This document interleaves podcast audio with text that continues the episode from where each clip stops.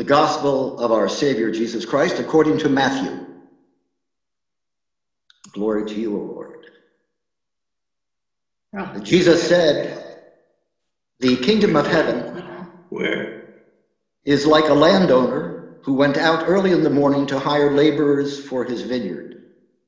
After agreeing with the laborers for the usual daily wage, uh, he sent them into his vineyard. When he went out about nine o'clock, he saw others standing idle in the marketplace, and he said to them, You also go into the vineyard, and I will pay you whatever is right. So they went. When he went out again around noon, and about three o'clock, he did the same. And about five o'clock, he went out and found others standing around, and he said to them, Why are you standing here idle all day? They said to him, Because no one has hired us. He said to them, You also go into the vineyard. When evening came, the owner of the vineyard said, said to the manager, Call the laborers and give them their pay, beginning with the last, and then going to the first. When those hired about five o'clock came, each of them received the usual daily wage.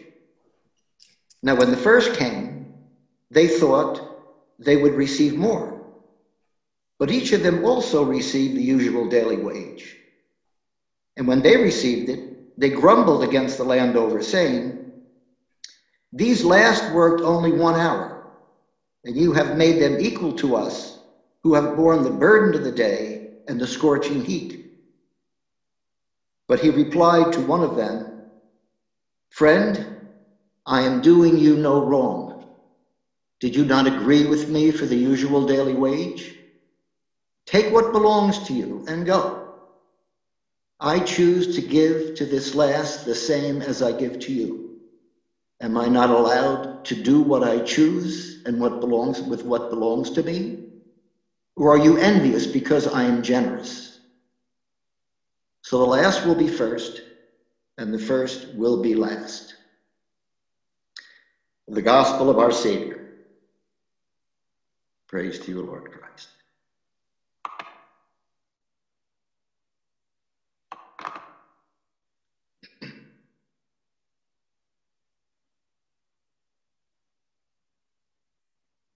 Uh, Today's gospel is a classic when it comes to interpreting the meaning of a particular passage of Scripture.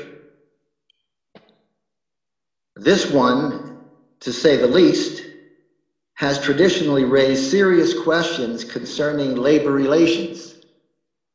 In fact, the Bible speaks of depriving laborers of their fair wages as a sin that cries to heaven for vengeance. So, as you might suspect, this passage has nothing to do with fair labor practices. So, let us together uh, interpret this passage. Now, the text is a parable, and that tells us something immediately. It is a metaphor. So, what is Jesus trying to tell us? Right away, we know the meaning of the text lies somewhere below the surface. Now, the passage obviously is about generosity.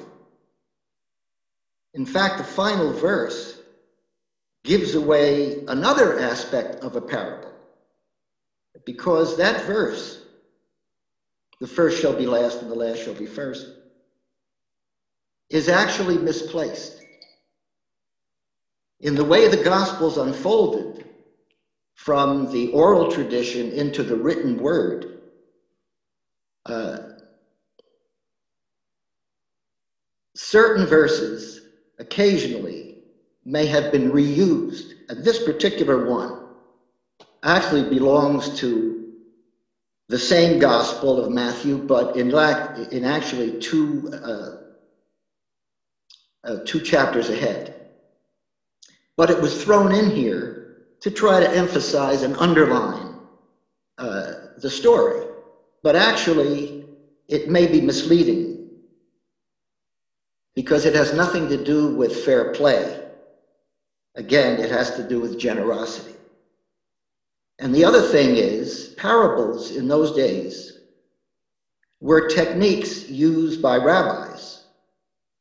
And the rabbinic tradition of parables is that you never, you never end them specifically instructing the faithful. You end them in a way that leaves the faithful questioning and looking to explore it further. In other words, to really develop the mind in thinking about these things. And so this is unusual that you would have the ending of a parable with this very uh, severe statement. And so that's another uh, indication that it really doesn't belong there. What we learn is that and this was told to me by a classmate of mine in the mid 60s when I was in the seminary. And I never forgot it, actually. He just casually said, if you want to understand human nature, look to the Old Testament. If you want to understand the divine nature, look to the New Testament. And there's a great deal of truth in that saying. Remember what Jesus had said be perfect as your heavenly Father is perfect. And so our heavenly Father is most generous. Therefore, we are called to be generous as well. So when in doubt, be generous. In this way, we become one with God and we carry on his work in the world. So let us be generous always. God bless you.